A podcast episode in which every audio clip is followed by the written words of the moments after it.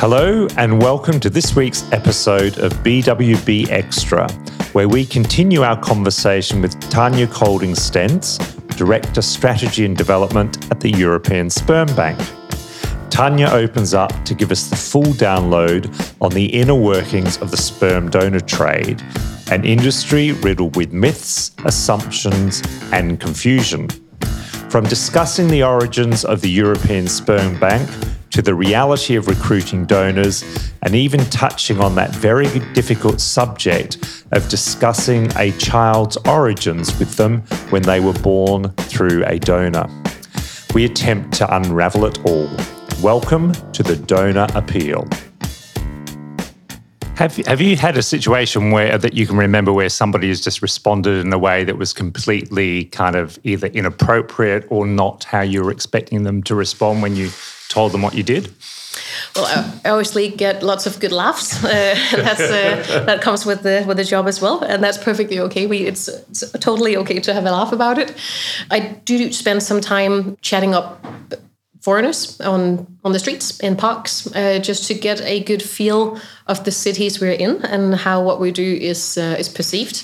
Uh, and even though Copenhagen is very or Denmark is, is very liberal uh, we also have uh, a population uh, that is less so and particularly in, in the Muslim population this is a difficult topic.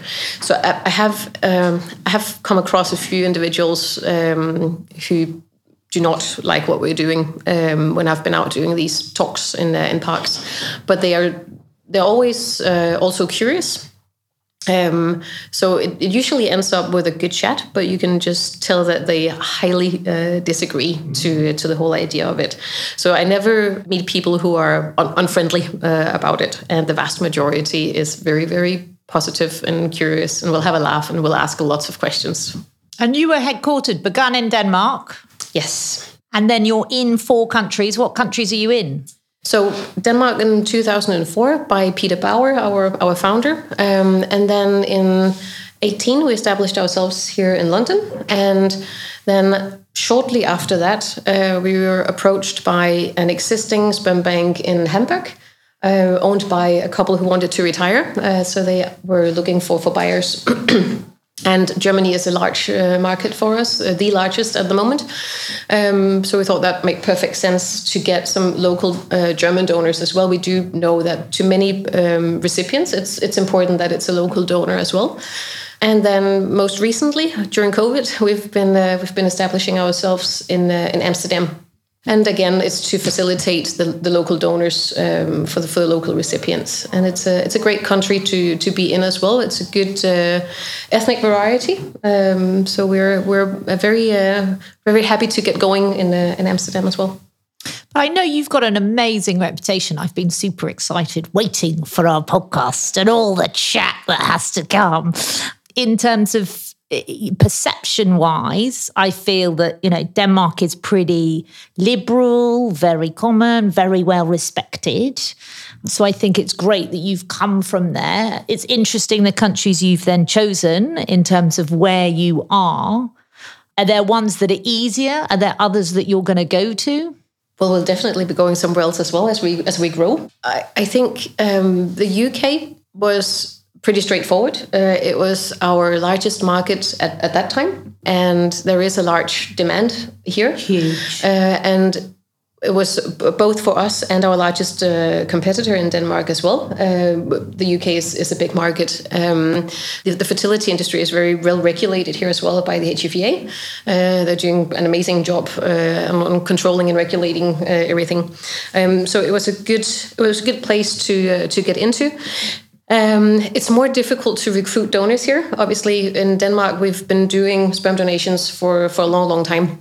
Uh, so the majority of young men will know that this is an option, uh, and they will more or less know how it how it works, um, and it's not considered um, dodgy in in any way. Um, it's still met with a lot of a, a lot of humor. Can you be paid in Denmark? Yes, you can. You can be paid here as well, or you can be compensated or reimbursed. Uh, so the HFA allows you uh, to pay a fixed sum uh, for, for each donation. And Tanya, when you say young men, is, is there an upper age limit, a lower age limit as to when you can donate? Yeah, up to 46 Okay. uh, you can uh, you can donate. Uh, and you have to be 18, of course, to, Yeah. to get started. Yeah, so it's it's uh, it's a lot longer than for, for women uh, donating their eggs. Uh, yeah, for, financial reasons. A- And do donors in the UK get paid more than a donor in Denmark or a donor in Amsterdam? I mean, is it sort of ha, ha, who works out what you get paid for a donation? That's a good uh, good question, and and actually we've decided because the UK is a big uh, and important market to us, we're actually following HFA guidelines in all other countries uh, as well. Um, so so the, the limit here, uh, we will also work uh, by that in the other countries because that allows us if if we paid a donor too much in Denmark for the HFA standard, then we wouldn't be allowed to use that donor uh, here. Um, so we've just chosen to to go by that level in uh, in all countries. Can you move the sperm? The sperm doesn't stay in that country. no, you can transport sperm. So basically, what happens here um, is that we have obviously our donation facilities here. Um, so, and a, um, a sperm donation is delivered in a little cup that the donor will bring into the donor room, uh, and then we process it at the local laboratory. So you basically clean the sperm. So you remove all the liquid around the cells, uh, and then you add another liquid that makes it easier. You basically wash them, and then you add another liquid that makes it easier for them to, uh, to survive the freezing. And then you freeze them in liquid nitrogen, so it's minus 196 degrees, uh, which basically stops all biological development. So, and you freeze them in little straws, like basically a straw you would sip from.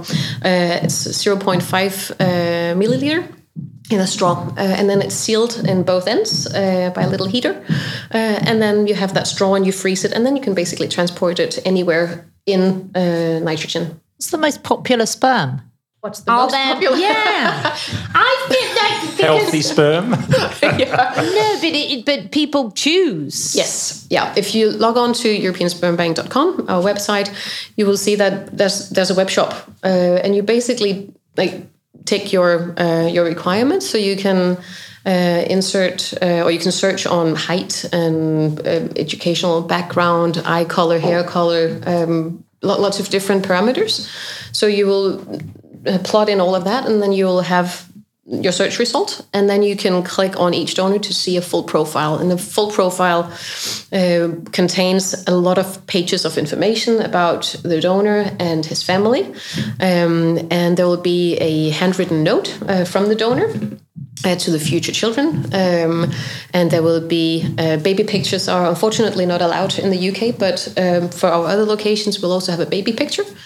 Um, there will be a 15 minute uh, audio recording, uh, and there are lots of lots of elements to this profile. So it's quite heavy information, but we do that because we find it just highly important that the, the recipient chooses the donor that's exactly right for her or them, uh, but also because this information overload that that's the wrong word but it, it is a lot of information. But we know now that that's really good for the child to have.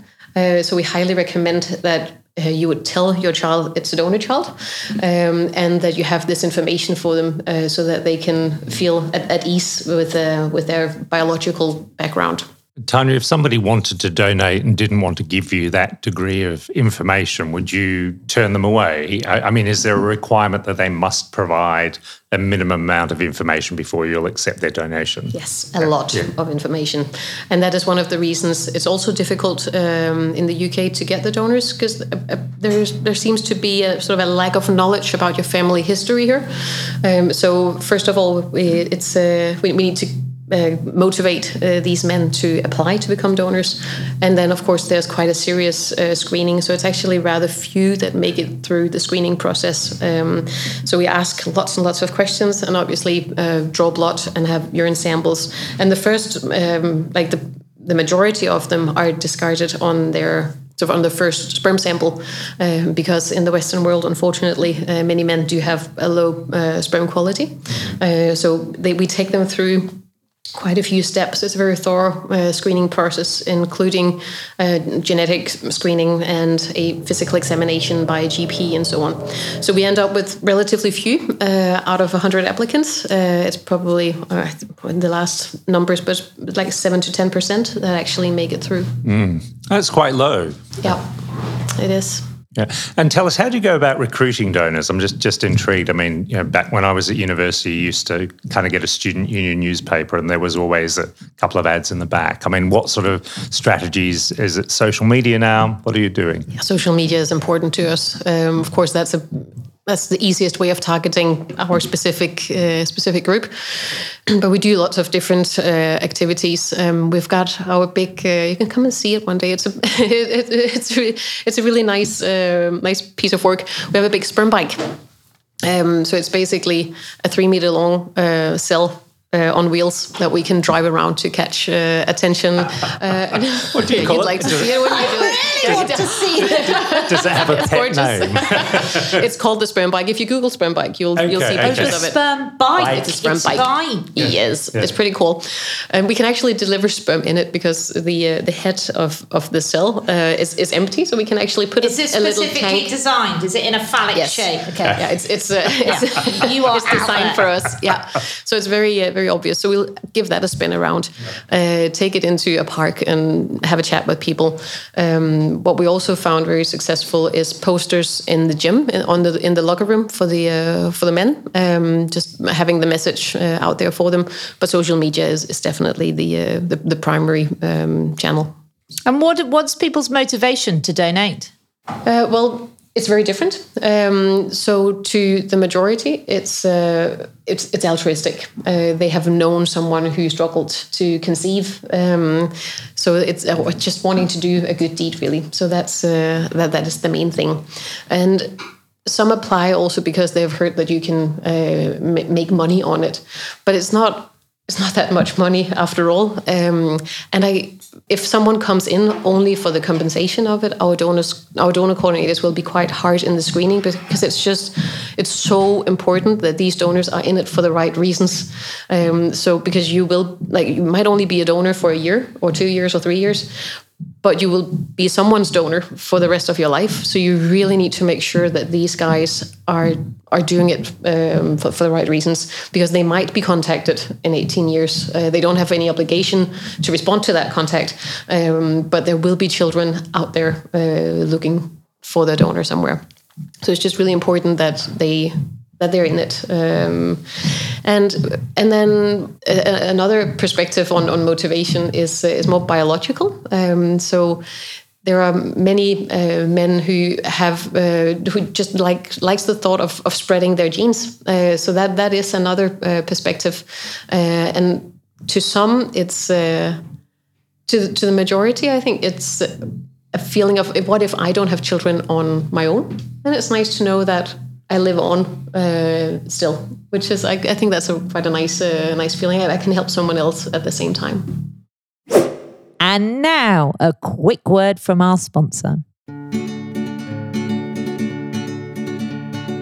Oury Clark got its start back in 1935, and while the world has changed a bit, it's more than just survived. From complying with the FCA and all things financy, they can also speak fluently in the language of legalese. Oury Clark was born and raised right here in the UK, and now for 20 years they've been helping others get set up and on their way. Oury Clark's doors always open and happy to provide straight talking financial and legal advice since 1935. Big shout out to Sean Veer Singh for a stellar jingle. You can find him at Sean Veer Singh Music on Instagram. And at this point, let me quickly remind you to give us a nice review, please, on Apple Podcast or follow us on Spotify so you'll never miss an episode. Now back to the chat. And Tanya, you touched on the fact that when somebody gets, when a child that's conceived through donation gets to a certain age, they can find out information about their donor.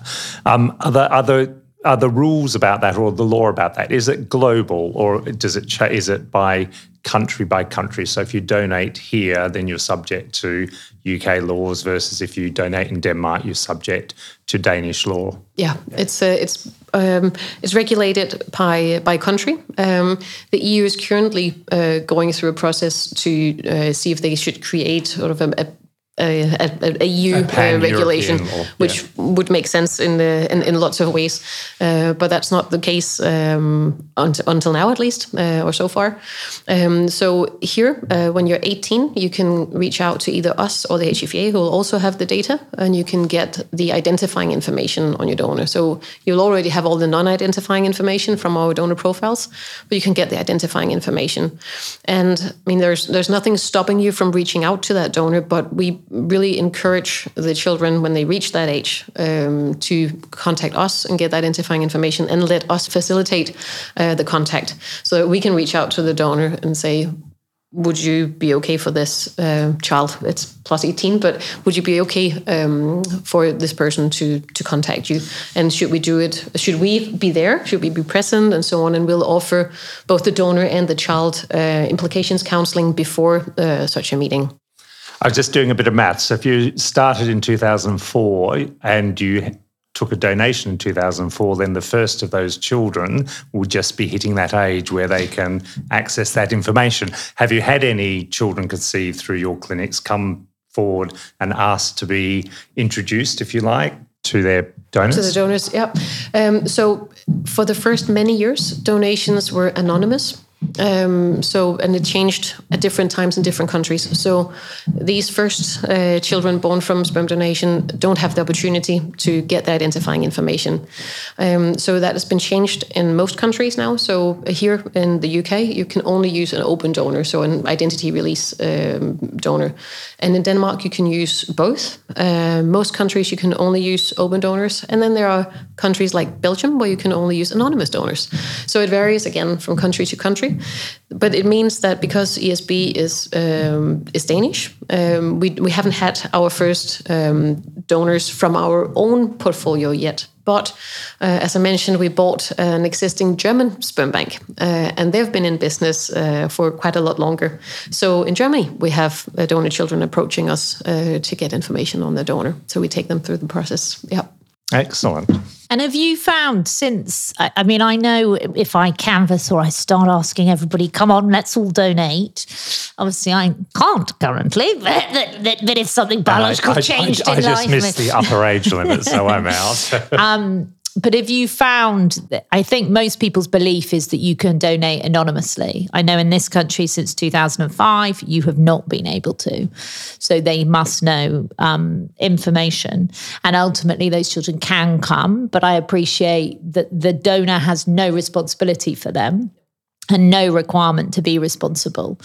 Do you have you found that donations have decreased since it's not anonymous? Do, do more people donate where it's anonymous? So it um, the this was before our time in the UK, of course, but applica- the the number of applications dropped uh, when the law was changed, which is of course a shame because there are lots and lots of people in uh, in need for this um, for this help.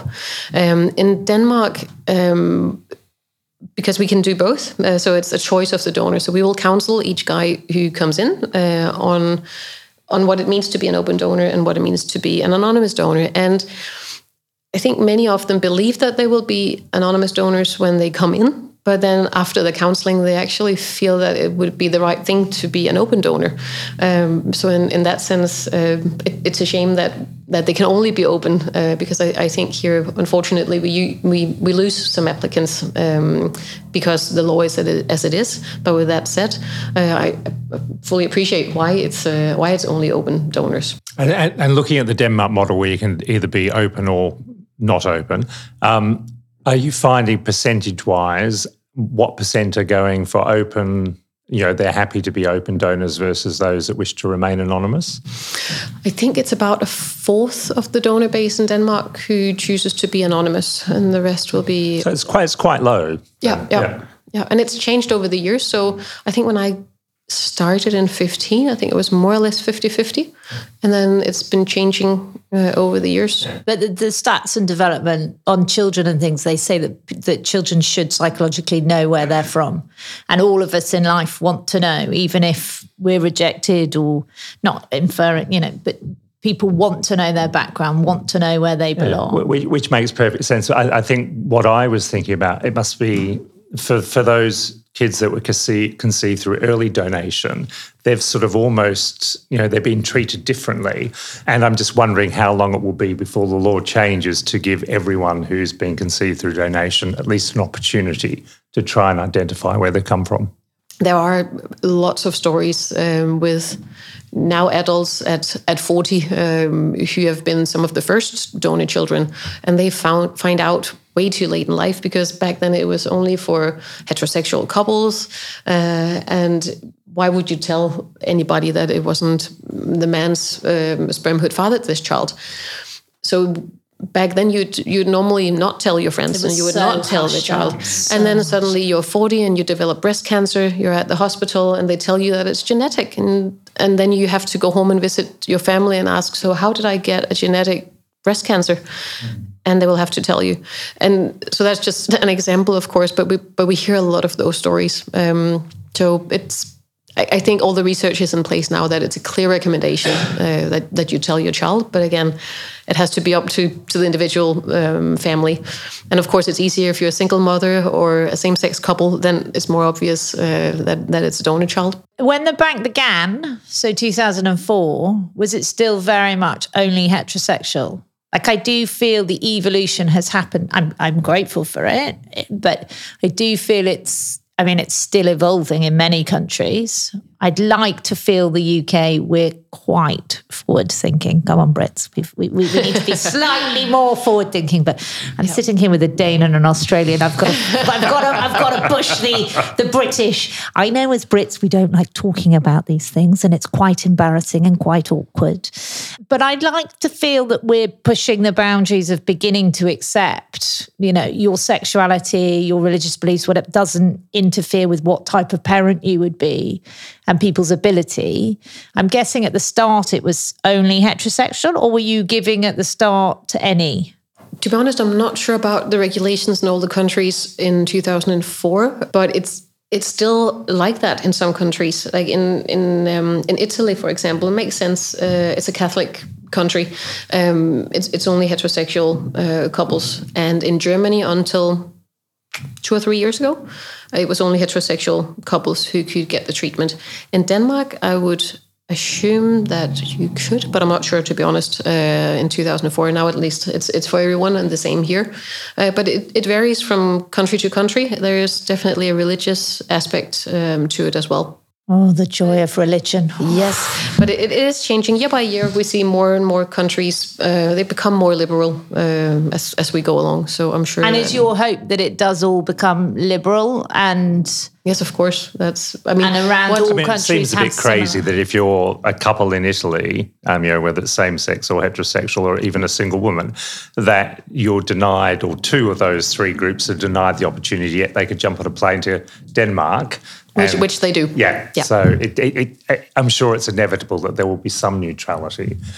And I think that's part of the. Um, it's, it's probably part of the EU discussions uh, as well. Uh, whether you can regulate on that, I, I'm not sure you can. Uh, but fertility tourism is a big thing uh, for that exact reason. Um, so a lot of the treatments that are being done in Denmark, for example, is uh, for tourists. Um, so people who know that if they like, if, if it's a same-sex couple, they, they will know that their opportunity to have a, a donor child uh, will be to fly to Denmark, for example. So it's quite a big, uh, it's a big deal with uh, fertility tourism. I, you know, being really frank, Tanya, I, I'm gutted that I'm past my childbearing. It. I mean, I've had, I've had my children, but I, I love the concept of going in and picking who, who, what, where, and when. I can see that you're thinking like Tinder going. Yes, and I'm desperate. I, um, Tinder wasn't around in my day. I keep borrowing all the staff's phones to get involved, but I'm not allowed. Yeah, that's a shame. Yeah, it's it, we know that our recipients they spend some of them spend months choosing choosing. Yeah, because it's such a big decision, and if you're particularly for the single women. they often invite uh, a friend or the mother Oh, to uh, to sit with them and discuss because suddenly there are all these options and it can be a bit overwhelming. Uh, we also have clients who that's just so choose fascinating. one. I think that's way better than in natural life. Do you do you ever have people that just go, I don't care, just give No, me a sperm? no, no. Oh no, yes. Do you? Yes, yeah. We often have uh, clients uh, calling us saying, "Oh, I'm having my treatment in in four days. Could you send me a straw, or could you send a, a straw to the clinic for me?" And we say, "Oh, yeah. Do you, so? What preferences do you have?" And say, yeah, "As long as he's around 185, then that's fine. You just you choose." It's very interesting. Okay, so your mission is you need more donors. Yes. And how do we overcome the British embarrassment? Yes. I think you got to sell it in schools. So my son at six is getting his first lesson about penises and vaginas. I think that's great. I mean, he's in a very British school that wrote me a letter, not saying the words, but telling me that he was going to face some discussion around this. I said, fantastic. Well, what what words did they use? Oh, they didn't use any words, so I'm I'm I'm going in well, you there just to got a find letter out. that said sex education. No, it didn't even say sex education. They don't call it sex education. I mean, I like it all to be spelt out. So of course I'm But in. that's, The, but that's part of the problem, isn't it? We kind of, you know, we hide kids from the reality. We, we we're shielding the parents from the reality, and that kind of that's what makes it not normal. So I think definitely uh, you need to push in schools and in universities. Unfortunately, because that is absolutely the good strategy. Unfortunately, we're struggling to get into the universities here for the same reason. Um, so they, Because it's all too embarrassing. yes, So you've got to pick off. You've got to pick off the liberal universities. I'm guessing you also need to target certain study courses. You'll find more liberal people. you'd expect uh, someone studying to become a doctor, for example, would be quite relaxed about these things. No, I can't imagine he would be. Actually, No, no. Yeah. You think they would be? in Denmark they would be. I'm not sure about here. No, here would be pretty dull. I, so I think it's very, if you've experienced it, I mean, as you can probably tell, I came from a relative, actually, I don't come from a liberal family, but we're open to talk about anything. Um, I think you've got to have experienced things. I think we have to raise awareness, make it more the norm, go through schools, universities, workplaces, media, the trendy tech companies. Yes. Could it be a perk? Yes, You could get a promotion if you donate. Tanya, I think you got to you got to go do some more bar walking and cups of tea. I feel we've got to do I'm glad do, you added do, do the tea to do, the do end of it. the I thought you were just going to stop at cups. so that was this week's episode of BWB Extra. Thank you to Tanya for joining us. A big thank you to you, dear listener, and we'll be back with a new episode next week. In the meantime, please rate and review us on Apple, follow us on Spotify, and find us on socials at Biz Without BS. Until next time, it's goodbye.